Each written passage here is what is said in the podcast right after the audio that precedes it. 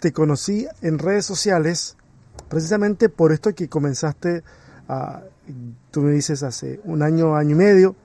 Entonces cuéntame esa historia, cuéntame cuál es la historia que está detrás de haber comenzado y haber dicho, me, lanzo en redes sociales a hacer esto. Yo siempre fui un tipo muy anónimo en redes sociales, muy de solamente publicar algo cuando en Facebook como, como cuando tenía necesidad de pedir algún favor y le publicaba a mis amigos en, mi muro, alguien sabe dónde puedo conseguir tal cosa o alguien que me ayude con tal cosa y ya esas eran mis publicaciones. Eh, lo mismo en Instagram, eran publicaciones muy poco frecuentes y muy personales, como una foto mía, una selfie y ya. Era un personaje muy anónimo, nunca hablaba de las cosas en las que yo creía, de mi fe. Poca gente sabía que yo, yo era seguidor de Jesús, que era cristiano. Eh, fue una parte de mi vida que no me interesaba compartir. Y mi historia como, como creador de contenido, como algunos lo dicen evangelista o qué sé yo, pastor en redes, como lo quieran llamar, es una historia que está más llena de emociones que de, que de conocimiento, porque algunas personas de pronto por, por su formación profesional deciden empezar esta labor. Lo mío es más algo lleno de emociones. Y mm. es que en mi caminar de fe he pasado por muchas facetas y me encanta contar esta parte de la historia porque he sido he sido súper legalista, he sido súper fundamentalista, he sido predicador de corbata que grita amén, he sido he pasado por muchas facetas y no fue sino hasta el año pasado, 2019, cuando estaba estaba yo muy enamorado de alguien y resulta que esto no me funcionó, no salió nada bien y cuando llegó el momento de la decepción amorosa, eh, eh, mi vida se derrumbó y dentro de eso se derrumba también los contenidos de mi fe, mi fe. Y empiezo a cuestionar todas las cosas en las que yo creía. Algunas personas pasan por este proceso cuando, cuando muere algún familiar o algún amigo, cuando sucede alguna catástrofe. Para mí fue algo muy emocional, fue una decepción amorosa y toda mi fe se derrumba y las cosas en las que creo, los contenidos de mi fe, la forma en que yo veo a Dios, en que me acerco al Evangelio. Y ahí empieza lo que yo después entendí, que era un proceso de deconstrucción de mm. mi fe. Hasta ese entonces, cuando empieza a suceder, yo no sabía lo que me pasaba y era terrible no saber lo que me pasaba. Era terrible. Así que eh, fueron momentos duros, de mucha depresión, de mucho llorar, de, de, de, maldecir a Dios en muchas ocasiones también porque no entendía por lo que yo estaba pasando, porque ya dejó de ser en algún momento algo, algo romántico que fue como el detonador y empezó a ser algo más existencial. Después se convirtió en algo existencial. Eh, decidí tomar terapia psicológica también. Y fue en esa terapia psicológica que mi terapeuta me hizo caer en cuenta que mi fe, por muy destruida que estuviera en ese momento, había sido un factor protector para, para no llegar a de pronto decisiones como atentar contra mí mismo, querer mm. destruirme, destruirme yo. Ahí fue cuando, cuando ella me hizo caer en cuenta de mí, de, de mi fe como factor protector. Fue que empecé a, a querer descubrir algo más de lo que pasaba ahí. En medio de eso y de mi resentimiento con, con Dios, Em, quise dejar mi, mis costumbres de vida cristiana de lado y despedirme de Dios. Así como cuando uno tiene una, una, novia, una pareja y ya no quiere seguir más con esa persona y le dice como, oye, tenemos que hablar. Algo así quise hacer yo con Dios y decirle, Dios, we need to talk. Tenemos que hablar. ¿Cómo sería, eh, ¿cómo sería eso en alemán? Wir müssen reden sería. Tenemos que hablar. y yo le dije a Dios eso y, yo había intentado mucho leer la Biblia y, orar a la manera en como yo lo había aprendido, eh, porque yo tenía esa concepción en la mente de que no puede estar triste un corazón que conoce a Cristo. Entonces, si yo estaba triste, Quiere decir que algo estaba mal en mi relación con Dios y los consejos que yo recibía de muchas personas, yo digo, muchas personas bien intencionadas, pero que simplemente no conocían otra forma y sus consejos eran esos. Hermano, tiene que ayunar, hermano, tiene que leer más la Biblia, hermano, mire, yo pasé por lo mismo y me arrodillé y me arrodillé y se me quitó. Y yo intentaba hacer eso. y se me quitó, así como que, así como que un resfrío, así se me quitó. y yo lo intentaba, César. Yo, yo, yo me arrodillaba y, y, clamaba a Dios y, quería la unción del Espíritu para que se me fuera esa tristeza. Y leía la Biblia y leía los salmos y, ayunaba y, me alejaba de mis pasiones carnales y de mis gustos mundanos. Y nada, no se me quitaba esa crisis existencial, esa depresión. Así que en algún momento dije simplemente, yo no estoy hecho para esto, así que, eh, Señor, pues necesitamos hablar, tenemos que hablar y quise terminar terminarle a Dios. En, buenos, en buenos términos, parece que por lo menos querías hablarles. ¿eh? Hablemos. porque no, no, estaba funcionando. Esto entre tú y yo no está funcionando, así que mejor ya dejémoslo hasta aquí. Muy lindo y todos estos años, pero. pero Sirvió un tiempo, pero. Entonces decidí hacer una oración. Eh, bueno, yo en ese momento no lo, no lo catalogué como una oración, yo simplemente quería quejarme un poco y, y despedirme de Dios y, y decidí orar. Fue, fue una oración un poco agresiva, una charla un poco agresiva porque yo estaba todavía muy resentido. Mm, podría decirse que como cuando uno termina con su pareja y uno puede decir que terminó en buenos términos o terminó en malos términos. Yo creo que con Dios terminamos en malos términos. Yo fui muy, muy grosero, muy vulgar. Eh, le hablé a Dios, yo a menudo lo digo, eh, como, como nos referiríamos a, un político corrupto de nuestro país o con el mismo vocabulario que, le, que usaríamos a, a, una persona que en el tráfico se nos atraviesa. Eh, fui, fui, fui, muy, muy vulgar, muy agresivo y después de eso eh, concluí que ya, ya había dejado mi, mi, vida cristiana o a Dios atrás. Al siguiente día, fue un día después de haber tenido esa charla, que pude dormir primero que todo muy bien porque había estado teniendo también problemas de insomnio y esa noche pude dormir ah, plácidamente, maravillosamente, tranquilo, como cuando te quitas una carga de encima, como cuando sabes que te quitaste a tu pareja tóxica de encima y ya no tienes que lidiar con eso. Y al día siguiente me sentía fantástico y, por alguna razón se, no, no recuerdo si fue que yo vi algún post en Facebook de alguien o no recuerdo si fue que vi, alguien me dio un folleto en la calle, no lo recuerdo, pero me acuerdo que en algún lado leí Santiago 5.13 y decía, si alguien está afligido, cuénteselo a Dios. Y yo al leer eso, de alguna forma se me vino a la mente que lo que yo había hecho la noche anterior había sido una oración. Yo no pretendía orar, yo pretendía terminarle a Dios, pero ese día entendí al día siguiente que había hecho una oración. Y exactamente esa oración que decía Santiago, si alguien está afligido, cuénteselo a Dios. En las versiones más clásicas creo que se traduce como si alguno entre vosotros está afligido, haga oración, algo así. Pero me gustó mucho esa traducción de si alguien está afligido, cuénteselo a Dios, porque eso fue lo que yo hice. Yo estaba cargadísimo, afligido, y lo que hice fue írselo a contar y ser lo más honesto posible. Y, resultó, resultó ser una bendición porque dormí bien, me sentía en paz, tranquilo.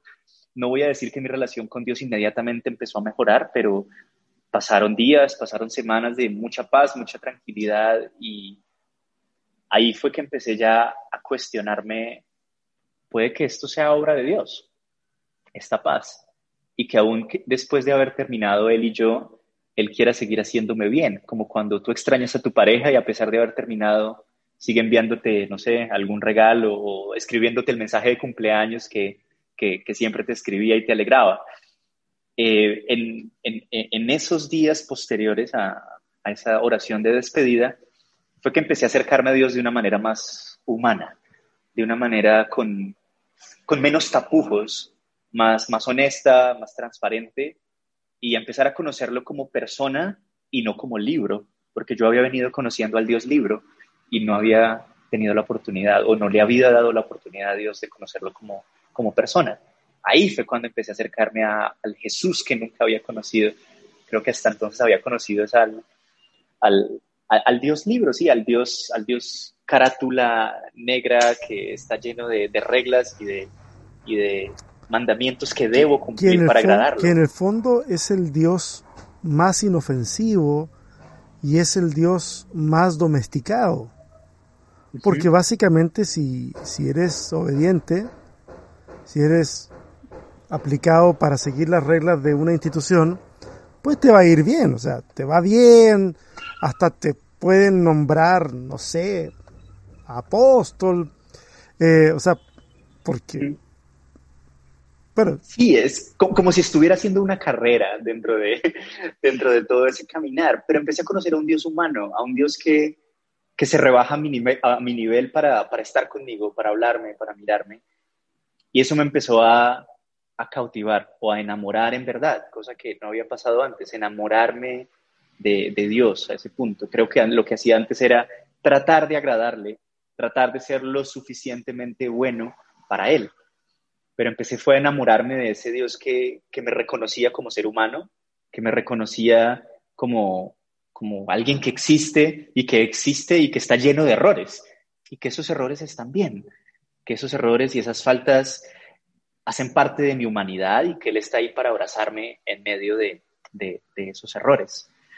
Ahí fue cuando dije, quiero contarle esto a alguien, quiero contarle a alguien esto que me está pasando, pero precisamente porque nunca he tenido esa, e, e, ese ahínco de abordar a la gente y decirle, oye, quiero contarte de Cristo, Jesús, hermano, nunca lo he tenido, quise hacerlo de una manera más informal. Y ahí fue cuando tomé la primera decisión que, resultó ser de, gran bendición para mí y para muchos otros, que fue empezar a publicar en redes sociales una serie de, invitaciones abiertas para la gente que quisiera hablar de la fe. Yo las llamé Biblia, Tertulia y Café. Fue inicialmente para la gente de mi ciudad. Yo hacía una invitación abierta en mi Facebook personal y decía como, parceros, voy a estar en tal cafetería, en tal dirección de la ciudad de Ibagué, que es mi ciudad en Colombia. El que quiera llegar, llegue, los invito, yo invito, yo gasto la comida, yo gasto lo que ustedes coman y, quieran tomar y hablamos de la fe. No importa si usted es católico, protestante, ateo, agnóstico, no importa. Si quiere hablar de fe, de espiritualidad, venga. Y empezaron a llegar personas sorpresivamente y me encantaba ese formato porque yo no tenía que abordar a la gente. La gente llegaba porque quería. Yo solamente lo publicaba en mi, en mi perfil. Y ahí empecé a acercarme a otros a otros pensamientos, porque antes solo me alimentaba de, de aquello que venía de mi denominación. Yo fui criado como católico y muchas de mis reflexiones son desde el catolicismo y en mi adolescencia me acerqué mucho al adventismo, así que muchas de mis reflexiones también son desde el adventismo y eso fue lo único de lo que yo me alimenté por mucho tiempo, pero al empezar a relacionarme con más gente fue fantástico, empezar a escuchar otras experiencias de fe, de gente de otras denominaciones, de gente que no tiene una denominación y empezar a conocer a ese Dios que anda entre nosotros, entre todos. Y después de esto empiezan a hacer el pequeño ministerio en redes sociales, en, Instagram, para compartir de esto. Se me ocurrió empezar a hacer memes porque me, encantan los memes y, después de eso, cada vez que yo leía la Biblia, encontraba memes por todos lados. Este es un este libro de memes y nadie se ha dado cuenta. Total, e, e, es una, es una fuente de memes la, la, Biblia y empecé a hacer memes sobre, sobre historias bíblicas y, que a mí me resultaban de mucho aprendizaje, que después descubrí que a la gente le, le parecían graciosas también. Y, y, así empezó el pequeño ministerio con, con memes. Gente que estaba pasando por procesos similares, que a través de un meme me mandan un mensaje al inbox y, y me dicen, mira, que, que yo llegué a pensar lo mismo y de ahí nace una conversación de ahí nace una amistad. Ahora puedo decir que tengo algunos amigos en Perú y en Argentina que nunca nos hemos visto, pero que nos volvimos amigos. No voy a decir que con todas las personas que, me escriben me, voy a hacer una amistad, pero sí tengo unos tres nuevos amigos que nacieron como de esta, de esta labor y ahí empecé a entender eso, eso tan cotidiano y tan cercano que es el reino de Dios más o menos esa es la, la, historia que ha venido sucediendo desde hace un año, año y medio, y pues que hasta hoy ha, evolucionado, ha ido creciendo también y, me ha ido transformando. Ahí le empiezo a hallar mucho sentido a enseñanzas de Jesús, como a eso, eso que él decía de vengan a mí si están cansados y cargados y yo les daré descanso. Yo lo he experimentado en carne propia. Por fin entiendo qué es lo que es venir cansado y cargado, estar cansado de la vida, ya no tener ganas de vivir y poder venir a Jesús a incluso ofenderlo y a ser vulgar con él. Y esa es la carga que yo llevo y esa es la carga que le doy a él y le hallo sentido cuando él dice, te doy mi cruz a cambio y tú llévala porque mi cruz es liviana y esa ha sido la cruz liviana que yo he tenido el placer de cargar durante este tiempo y que, que ha sido tan, tan, tan placentero para mí cargar esa, esa cruz liviana, esa cruz que, que es fácil de llevar, como, como él lo dijo. Oye, Cristian, ok, yo entiendo todo el proceso que, me estás contando y todo, y, entiendo también esta parte de, la nueva forma de relacionarte con la gente y cómo, esto va, va resonando en el corazón de las personas. Pero cuéntame, ¿Has sufrido un poquitito de oposición en, este, este nuevo andar, en esta nueva propuesta? Eh, ¿Has tenido que beber parte de ese trago amargo que es, que es la oposición? No solamente la oposición que te dice hermano respetuosamente, yo disiento de lo que usted dice, no, sino esa oposición donde a veces te quieren mandar al infierno, pero ya, express, hoy. Sí, sí, César. Eh, yo desde el comienzo, cuando, cuando yo empecé a, volverme un poco más público en redes sociales, sabía que iban a llegar los haters, porque ya para ese entonces ya se había desarrollado el concepto de hater, así que estaba yo preparado para, para esto. Eh, lo que era inesperado para mí era el tipo de hate que iba a empezar a, a recibir. Eh, pero como era algo que yo me esperaba, el, el hate de, una u, de uno u otro lado, eh, estaba de cierta forma preparado para, para eso, porque yo sabía que mi contenido iba a ser disonante, sabía que la forma en que había yo empezado a ver a Jesús, la fe y, a, y mi caminar en el Evangelio era muy diferente. Es más, yo mismo hubiera sido mi hater hace un par de años también. Eh, principalmente eh, he recibido comentarios eh, de desaprobación respetuosos, sí. Como eh, en el amor en Cristo, te digo que está cerrado porque, y lo más común es siempre recibir mensajes con oh, 12 citas bíblicas copiadas y pegadas y, y, cada uno argumentando porque el Señor en su palabra dice tal cosa, el Señor en su palabra dice tal cosa. Yo procuro en cuanto puedo eh, leer todos los mensajes como por dedicar el, el, tiempo a la persona que se toma también de escribir ese, ese mensaje. Eh, pero a veces son demasiados, entonces eh, hay, hay, muchos que simplemente ignoro. He recibido hate muy respetuoso, como hate de no estoy de acuerdo contigo por tal y tal razón, y yo procuro responder con el mismo respeto. También he recibido hate un poco más agresivo, ese, ese hate que me sorprende que venga de, de cristianos. Eh, porque... ¿Te sorprende que venga tanto odio de alguien, de una religión que dice que tenemos que amarnos? Que tenemos que amarnos, exactamente. y, y, y, muy a menudo, el, el, comentario que más recibo es, es que sí, Dios es amor, pero Dios también es fuego consumidor. Y, y ese es el tú, collage, por el, ese es el collage clásico, el collage clásico porque no aguantan, ¿cierto? Solamente amor. Sí. No, no, esta cosa se nos va a desfaldar. No, hay que tirarle un poquito de sí. fuego ahí. Entonces, ese, ese, comentario lo recibo mucho, es muy común eh, y siempre me dicen, y por el camino que tú vas, vas por el camino al fuego consumidor de Dios.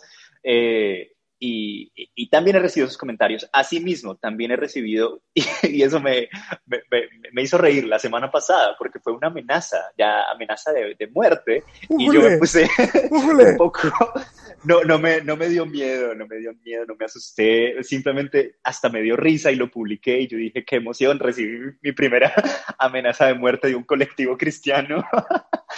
eh, Pero, a ver, a ver, ¿cómo, eso, ¿cómo eso amenaza de muerte? ¿Te, ¿Te, vamos a matar es, o te vas a morir? ¿Cómo es eso?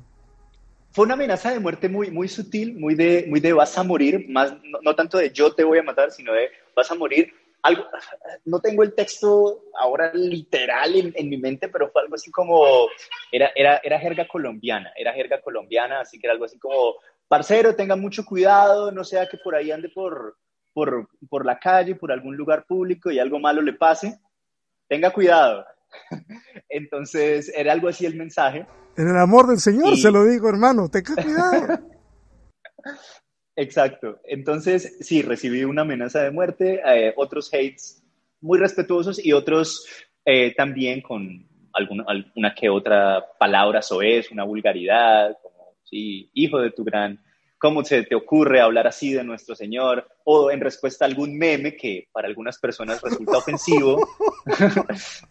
El nombre de Dios no es para usarse en vano, el tal mandamiento dice que no usarás mi nombre en vano porque no tomará por inocente Jehová a quien use su nombre en vano. Entonces, esos comentarios los, recibo, Dicho sea de paso, la gente no tiene idea de lo que es tomar el nombre del Señor en vano. O sea, si quieren, personas, ustedes, los que piensan que tomar el nombre del Señor en vano es usar el nombre del Señor en un chiste, que para empezar uno dice Dios, el Señor, ni siquiera es el nombre, pero, pero vayan a darse una vuelta a todas estas iglesias de prosperidad que les ofrecen de todo a la gente que da plata o que dicen el Señor dice, eh, eso está, eso usan el nombre del Señor en vano de principio a final de la reunión, todo el rato. Entonces, eso es usar el nombre del Señor en vano. Pero bueno, go ahead. Exacto, he tenido ese mismo pensamiento. De hecho, en algún momento hice, hice un post sobre eso, sobre lo que yo pensaba que era tomar el nombre de Dios en vano, muy por esa corriente que tú acabas de, de comentar también. Y a ese post también recibí muchos comentarios de estás muy equivocado, tienes un serio problema, tienes que hacer más oración para que Dios te revele cómo interpretar su palabra.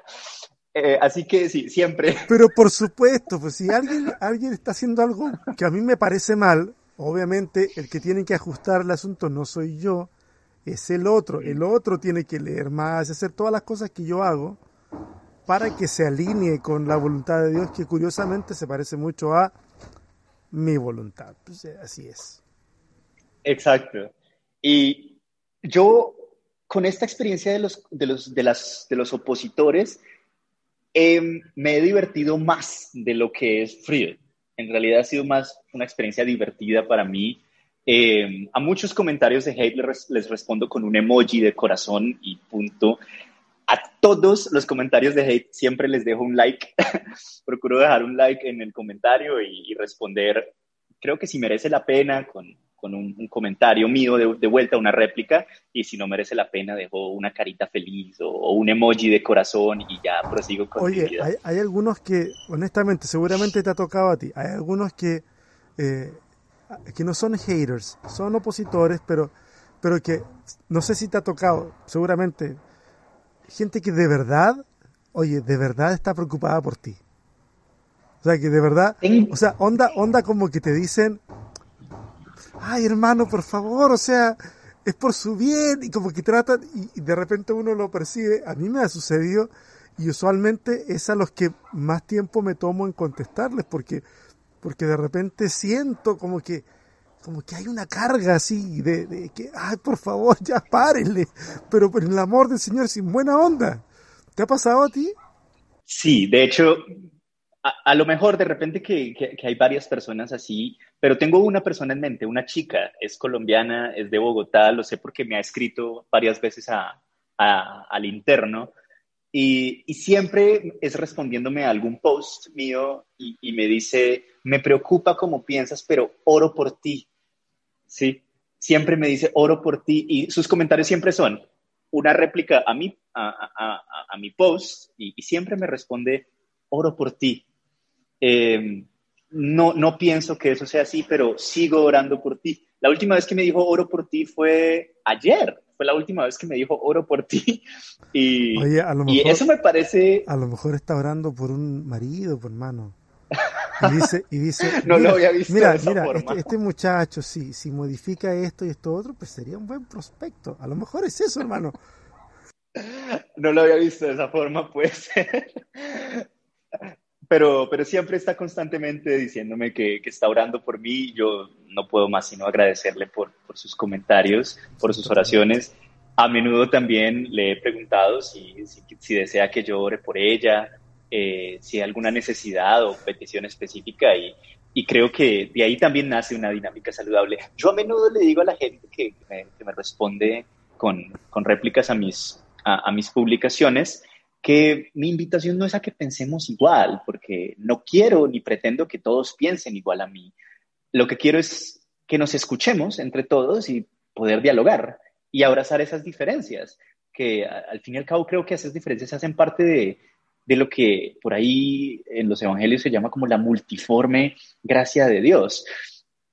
Y, y, pensar diferente, creo yo, es una bendición. Ser diferente, la diversidad es una bendición y, es ahí donde el reino de Dios empieza a volverse bello, porque algo maravilloso que he descubierto en este, en este caminar de fe eh, mío ha sido que Dios muchas veces pone cosas en nuestra vida porque son prácticas, cosas prácticas para que podamos darles una función, un trabajo. Pero hay cosas en nuestra vida que no tienen ninguna función específica y que simplemente están ahí para ser bellas, para ser lindas. Y, y esa es esa fase de Dios como artista. Y esa es su función. me encanta. Sí, claro. Y la función que tienen es esa, es ser bellas. Y, y, creo que esa diversidad que existe entre nosotros tiene esa función de, de, darle belleza al reino. Y yo a menudo le digo eso a la gente, parceros, yo no pretendo que piensen igual a mí, pero si quieren leerme, léanme y, y si quieren que yo los lea, adelante, comenten y, y establecemos un diálogo. Mi invitación es a que nos abracemos en la diferencia y nos escuchemos a todos, que muy seguramente podemos aplicar por ahí lo que Pablo escribió de retengan lo bueno y desechen lo malo. Oye, Cristian, mira, mucha gente, usando qué indicadores, no sé exactamente, pero mucha gente afirma o está afirmando, eh, tal vez, tal vez pensando en cómo se está moviendo la sociedad y, y en cómo van apareciendo estos fenómenos eh, disonantes como tú y otras personas. Algunos, algunos se atreven a, a pensar y a decir, Oye, la, la fe en América Latina, en Latinoamérica va como en decadencia, va como siguiendo los pasos de Europa, de los Estados Unidos. No, no estoy diciendo si tienen razón o no tienen razón, simplemente es el comentario que yo he escuchado de, muchas personas y se muestran muy preocupados al respecto. Eh, ¿Cómo ves tú ese, asunto? ¿Qué piensas? ¿Cómo ves esa evolución o esa mutación, eh, elige el término que tú quieras, de la fe en, en América Latina? ¿Cómo lo percibes, cómo lo percibes tú? Desde el espacio más democrático, podríamos decir, que es el espacio de redes sociales, en donde todas las voces son escuchadas. ¿Cómo lo percibes tú, Cristian?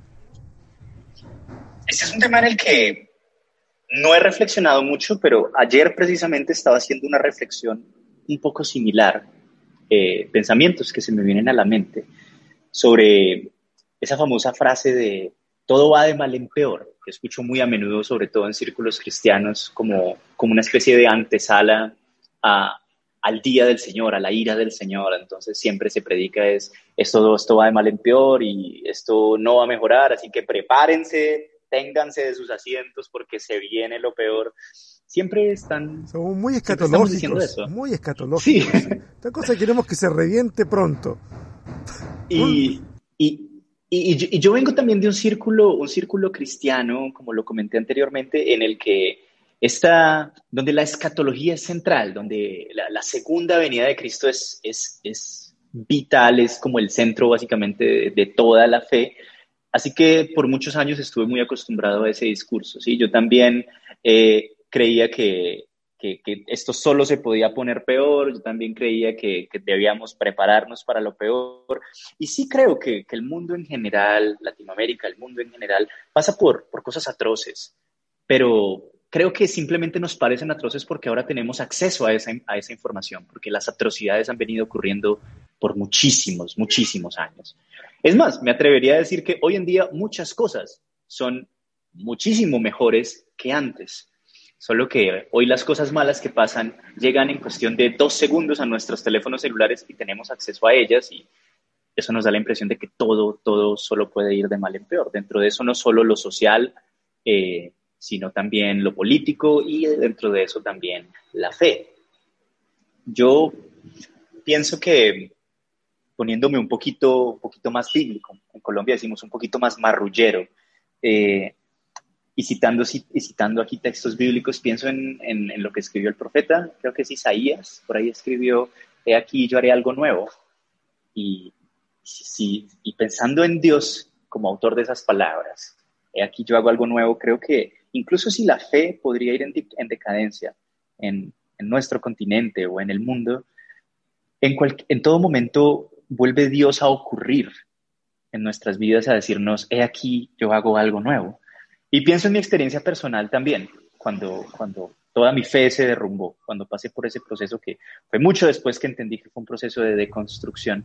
Cuando mi fe se derrumbó, pudo haber sido divinamente el final, el final de mi época de fe y tal vez el comienzo de, mi época agnóstica o atea o qué sé yo, de emo, lo que sea. Pero siento, viendo ya en retrospectiva esa experiencia, lo que yo veo es a un Dios que viene a mi vida a ocurrir en medio de mi decadencia de fe, a decirme, he aquí, yo hago algo nuevo.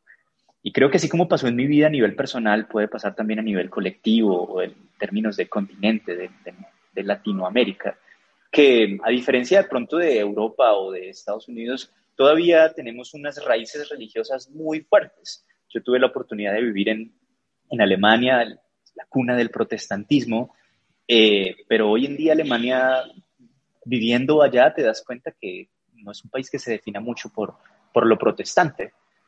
Eh, ni la gente ni sus ciudadanos eh, podrían considerarse gente con raíces religiosas fuertes. Eh, y eso que de allí es de donde nace el protestantismo. Es un protestantismo muy cultural, o sea, tú ves que eso está ahí, es, es institucional, está metido, pero es muy, es muy formal, no, no, sí, evidentemente no es el tipo de cristianismo al que nosotros estamos acostumbrados, definitivamente. Correcto. Sí, se, vive de, una manera distinta también. Creo que la cultura también juega mucho, mucho ahí. No conozco mucho cómo será la dinámica en Norteamérica, en Estados Unidos. Sé por testimonios de personas que en Canadá tal vez haya un enfoque muy, muy conservador, pero es por puro testimonio de, de terceros. No lo he experimentado yo personalmente. Eh, de Estados Unidos solamente conozco la dinámica por, lo, que leo, los, los, periódicos, las revistas o artículos, pero mi experiencia ha sido más que todo en, en, Alemania y en Latinoamérica. Y creo que en Latinoamérica sí hay todavía unas raíces religiosas muy fuertes, sobre todo por, por parte del catolicismo, que también hace parte de nuestra fe cristiana. Yo soy criado católico y un montón de mis reflexiones de fe son desde el catolicismo también. Y y yo sí creo eso, como pasó en mi vida a nivel personal, esa decadencia, entre comillas, de mi fe, eh, fue el momento en el que Dios vino a mi vida a ocurrir y a decir, voy a hacer algo nuevo. Fue un nuevo nacimiento, de alguna forma. nosotros a veces pensamos, usamos algunas expresiones que pensamos que ocurren históricamente en un momento de la vida, al volver a nacer. Ah, pero, pero a veces tenemos que volver a nacer más de una vez.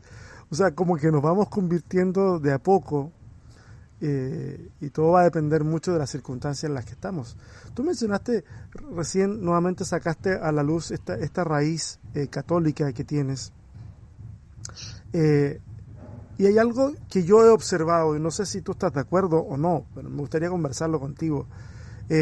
desde el, protestantismo, desde toda la rama protestante y en estudio de las religiones, cualquier cosa que haya derivado del, cisma de la iglesia, es todo el resto para allá es protestante. Y nosotros al parecer tenemos sumamente marcado el énfasis en la cuestión exclusiva más que en la cuestión inclusiva. Y me estoy refiriendo a una gran variedad de situaciones, como por ejemplo el ver, por ejemplo, en un católico a un cristiano legítimo, o, el admitir una diversidad de otro tipo, sexual, por ejemplo, en el seno de la iglesia. Eh, parece que nuestra tradición es muy exclusiva y no es tan inclusiva. Yo no sé cómo has vivido ese aspecto de la fe desde el lugar donde tú, donde tú te has desarrollado, que, que, veo que varias fuentes confluyen en tu historia. Entonces, ¿cómo, ¿cómo has visto eso tú en tu experiencia? Desde lo que yo he experimentado, sí he llegado a las reflexiones de inclusión versus exclusión. Yo, yo fui muy exclusivista por, mucho tiempo, ¿no? Y creo que la, base de mi exclusivismo era esa, eh, ese, extracto de, primera de Pedro, ¿no? Vosotros sois real sacerdocio, linaje escogido, y uno se apropia de ese texto y diríamos en Colombia, uno se siente la chimba, uno se siente genial porque uno hace parte de ese club VIP que es el reino de Dios, que es seguir a Jesús. ¿Cómo nos gusta, cómo nos gusta sentir que somos parte de algo y que el resto no? Somos únicos. Exacto. Y, para mí eso era el reino, el reino era ese, ese, grupo selecto, algunas denominaciones lo llamarían nosotros, somos los 144 mil y, nos sentimos geniales, orgullosos de estar ahí en ese, en ese grupo real sacerdocio, por lo tanto me alejo de tales cosas, por lo tanto no hago tales cosas o no me junto con tales personas porque, porque eso me quita la exclusividad de mi club. Y yo fui así, yo pensé así por, mucho tiempo y, me sentía fantástico de, pensar así, de estar en ese, en ese club. cuando uno, disculpa que te interrumpa, Cristian, cuando uno piensa así, usualmente uno completa la narrativa de su historia pensando en que Dios también piensa así, o sea, estamos siendo el reflejo de lo que Dios quiere que seamos. Entonces uno siente un apoyo e, enorme. O sea, es como, es como pensar erróneamente que el testigo de Jehová se siente mal porque le cierran la puerta en la cara. No, o sea, que le cierren la puerta en la cara es gasolina para que siga golpeando puertas. Porque esa puerta en la cara es sufrir por la causa. De alguna forma sentimos de que en ese proceso que nos metemos, Dios nos hace porras desde el cielo. Tal cual, me siento muy identificado con lo que, con lo que dices. Y mira que por mucho tiempo yo, yo estaba convencido de eso, yo, ah, mi, mi vida iba dirigida de esa forma y yo me comportaba de tal forma que, que era muy exclusivista. En, en, todo sentido, en sentido de la fe, porque en algún momento llegué también a repudiar mis raíces católicas, en algún momento llegué a repudiar esos momentos míos de, de adolescente en los que fui rebelde con, la fe y yo repudiaba esa rebeldía mía de adolescencia. Eh, en algún momento llegué a repudiar también muchas expresiones de diversidad sexual y, todo era pensando en que eran sufrimientos por el reino, que, que eso era lo que el cristiano debía, debía soportar por el reino. Y, y eso lo veo aún muy presente hoy en día porque aún existe eso de que en términos de fe los católicos no los consideramos cristianos, ¿no? tal vez por, la, por lo que el catolicismo se ha arraigado mucho más a lo cultural y a la tradición eh, que el protestantismo, donde todavía se ve que es un círculo en donde se mueve gente que ha empezado como un caminar de decisión personal. Por nuestra herencia cultural en Latinoamérica, los que tenemos raíces católicas es más por tradición aunque estoy convencido, totalmente convencido que hay mucha gente que es católica y practicante. Pero existe, existe esa, esa, esa concepción hoy en día en la que un católico no es considerado un cristiano por, por cualquier protestante o yo que vengo del círculo adventista también, donde incluso los católicos son los que están eh, en Babilonia, ¿no? Eh, con la gran ramera. La, gran ramera, yo justo iba a decir eso. Em, y, usamos, ¿no? Usamos frases con las que pretendemos ser inclusivos, pero, pero que me parece que son más eh, frases de fachada exclusivista, em, porque decimos, eh, es que Dios ama al pecador, pero odia el pecado. Entonces ahí como que, como que le damos un, un contentillo a la gente para venir a nosotros. Sí, si eres homosexual, ok, ven, ven, yo amo al pecador y, tú eres el pecador, pero, pero yo te amo, ¿no?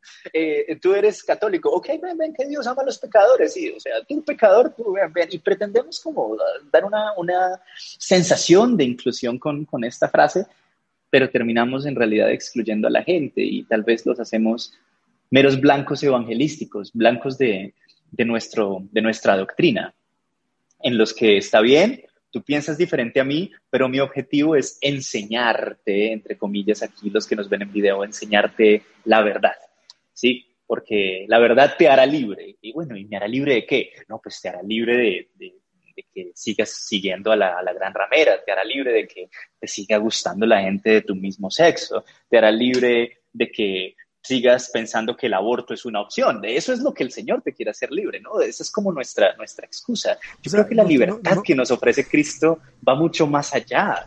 Sí, sí. Nosotros ofrecemos un tipo de libertad que es más bien como de las ideologías que me taladran la cabeza. De eso el Señor te va a hacer libre. O sea, de lo que a mí me molesta, el Señor te va a hacer libre. Te va a hacer libre como para que sigas perteneciendo a este grupito, porque si, si no te terminas de convertir, pues no te voy a poder seguir considerando mi hermano, mi amigo. O sea, ven, a Cristo, pero tengo poca paciencia.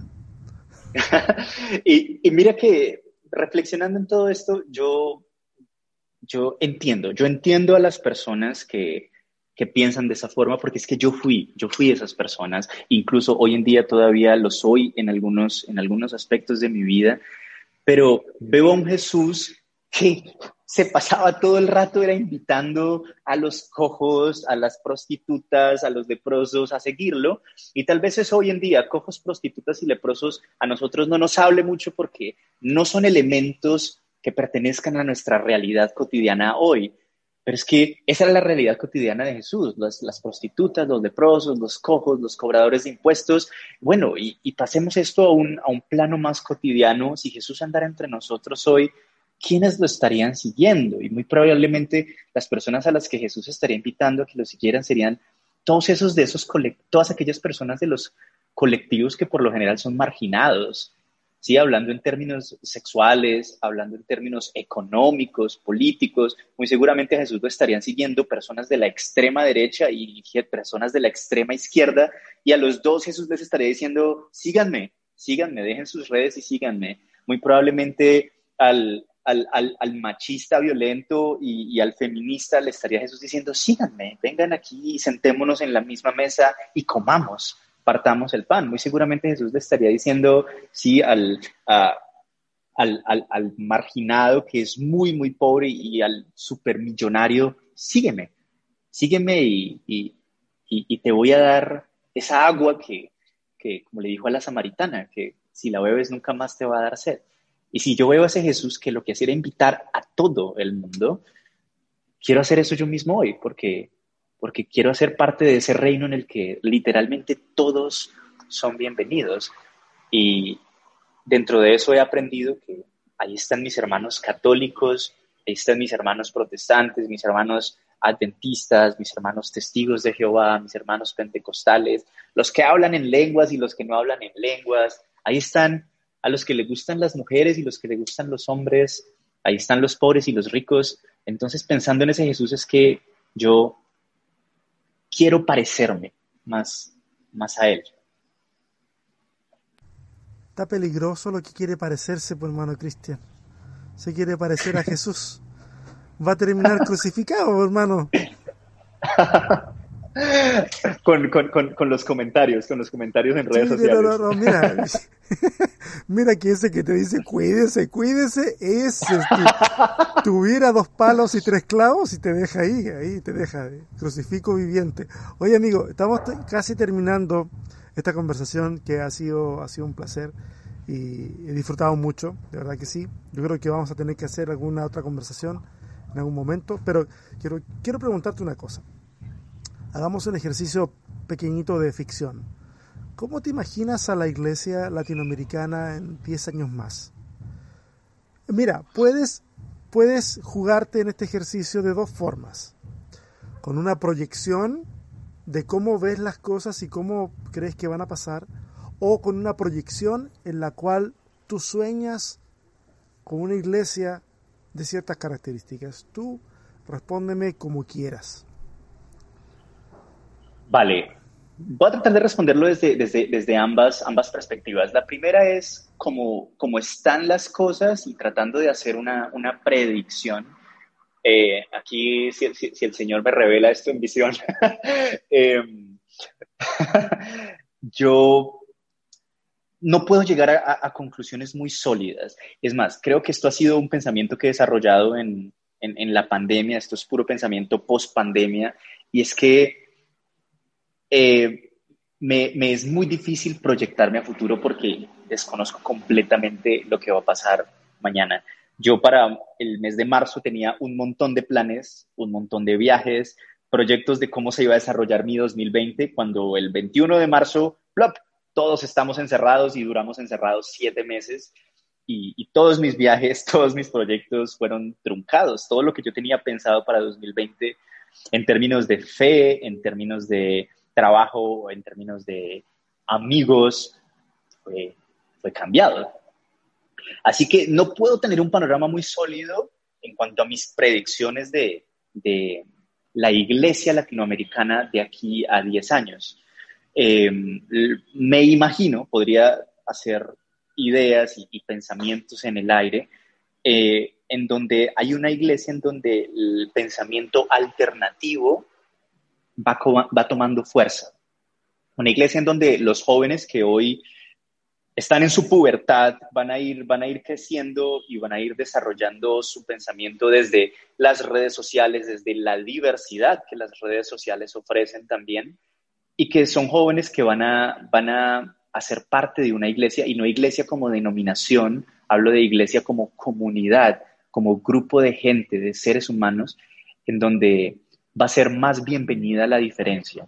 Es lo que yo me imagino, pero como te digo, puede que llegue cualquier evento inesperado, como fue para este año la pandemia, y esto sea totalmente distinto.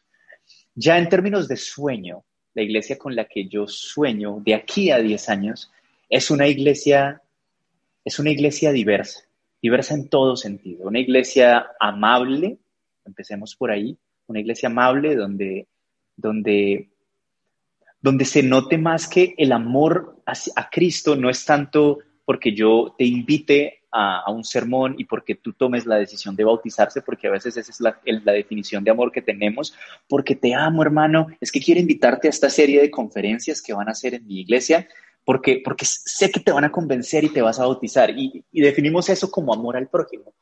Y yo me imagino una iglesia donde el amor que se viva es más ese amor donde a mí me importan tus necesidades, donde a mí me importan tus realidades y, y, quiero de cierta forma hacer parte de tu vida, tal vez para solucionarlas o simplemente para acompañarte, porque a veces no necesitamos a alguien que nos solucione las cosas, a veces solo necesitamos a gente que, que nos abrace y que estén ahí. A menudo yo tomo el ejemplo de la casa de mis papás. Como yo te dije previamente, vivo solo, pero visito muy a menudo a mis papás. Y a veces en esas visitas que yo hago, resulta que llego a la casa, saludo a todo el mundo y simplemente me meto al, estudio, ellos tienen un estudio pequeño y me pongo a tocar piano y ahí me paso dos, tres, cuatro horas tocando piano. Y en verdad terminé en la casa de mis papás, pero no hablé con nadie, solo los saludé, no hablé con mis hermanas, ni hablé con mis papás. Y yo pienso que así puede sentirse a veces también el sentirse en, la, en hermandad o el sentirse en el reino. A veces, a veces no necesariamente tenemos que llegar a la vida de alguien para ponerle la charla y para volvernos súper amigos de esa persona y solucionarle los problemas, sino solo estar ahí, como ese sentimiento de, placer que me produce a mí ir a la casa de mis papás y encerrarme en el estudio a tocar piano. Y esa satisfacción mía es saberme en la casa de mis padres, saberme en un lugar en el que en el cuarto siguiente hay alguien que me ama y en el cuarto de al lado hay alguien que me ama, que está viendo televisión, que está leyendo un libro, pero que me ama. Y saberme en ese ambiente es maravilloso. Yo me imagino y sueño con una, con una iglesia así, en donde el lugar a donde yo llegue, sea cual sea ese lugar, yo sepa que hay alguien que me ama, que, que me acompaña, independientemente de si me soluciona mis, mis, mis, duelos, mis problemas, hay alguien que, que está ahí para abrazar, para abrazarme. Esa es la iglesia con la que sueño. Un lugar seguro, un lugar seguro, sí. Exacto. O sea, en el, en el más estricto sentido de la palabra, que te sientes seguro, no porque hay bardas y gente armada, pues es otro tipo de seguridad. Es una seguridad donde sabes que estás en casa. Y que no hace falta de repente, como tú dices, hablar demasiado, porque todos los que están ahí adentro son parte de la familia. y nadie te va a ir a exigir algo, simplemente disfrutan el uno del otro sabiendo que están bajo ese mismo, ese, mismo techo. Qué bonito. Exacto. De verdad que sí. Cristian, antes de que terminemos, ¿a quién recomendarías que invitáramos a conversar? ¿A quién se te ocurre que, que pudiéramos invitar a conversar? Y a ver si, si conoces a esa persona, tienes que hacernos el puente. ¿A quién recomiendas? Por supuesto, de hecho, no, no sabía si me ibas a preguntar eso, pero cuando me hiciste la invitación yo pensé, wow, me siento muy honrado porque creo que a, a esta entrevista podría ir tal persona. Así que ahora que me lo preguntas, sí, sí te puedo recomendar a alguien y es a mi amigo Abner Trejos. De hecho, aquí en este mismo lugar me está acompañando su hermana en, en, al, al, lado mío, que está, está leyendo. Eh, pero mi amigo Abner Trejos, que es el administrador de, del perfil Cancionero Cristiano, creo que podría ser un excelente elemento para, para, estas entrevistas. Tal vez conozcas a Abner porque él trabaja en colaboración con Tomás Castaño de Teo Cotidiana en la página web. Abner es el que maneja toda la parte digital, toda la parte de administración de la página, es él. Y él tiene su propio es canal. El, es el hereje informático. Exacto. él tiene su, su, canal en YouTube que se llama Cancionero Cristiano, tiene también su perfil en Instagram que es el Cancionero Cristiano, eh, en donde su enfoque es principalmente musical, pero tiene un podcast maravilloso, hermosísimo, se llama Notas Sueltas, eh, que si tienes la oportunidad de escucharlo, vale la pena, es, es hermoso. Y él, en inglés diríamos, he has some interesting shit to share. él tiene muy buenas cosas por compartir. no, no, no, no, no, no dijiste cosas, no dijiste cosas. Pero está bien, el hermano no quiere decir la, esa palabra, DM word. Está bien. Oye, Cristian. Entonces, uh, muy, muy recomendado por si, sale, si deseas hacerlo déjame, parte de este yo lo, espacio. Lo, lo, voy a anotar aquí, a ver, y vamos a, vamos a explorar por ahí. Cristian, muchas gracias. Muchas gracias por ti, detenerte César. durante el día a conversar conmigo un ratito. Eh, gracias por compartir tu historia. Eh, gracias por abrir tu corazón. Yo creo que esto va a ser muy útil para, para muchas personas. Eh, Muchas gracias a ti por la invitación. Y te deseo lo mejor para lo que venga en, en, toda la creación de contenido. Y si en algún momento eh, te, algo de lo que hago o algo, alguien de los que conozco te puede ser útil para algo, simplemente eh, manda un mensaje y vemos la forma de hacerlo posible, de verdad que sí. Muchas gracias César por la invitación, por tu tiempo, por, por hacerme parte de este espacio y pues a, también a la gente que nos está viendo o escuchando por su tiempo para, para estar aquí con nosotros acompañándonos. Inmensas gracias. Gracias a todos los que hoy se detuvieron a escuchar este podcast y esta sección del podcast de Sobrevivir con Fe que se llama eh, Dios los cría. Bueno, y acá nosotros nos juntamos. Eh, nos vemos la próxima semana. Un fuerte abrazo para todos y todas. Mayéutica.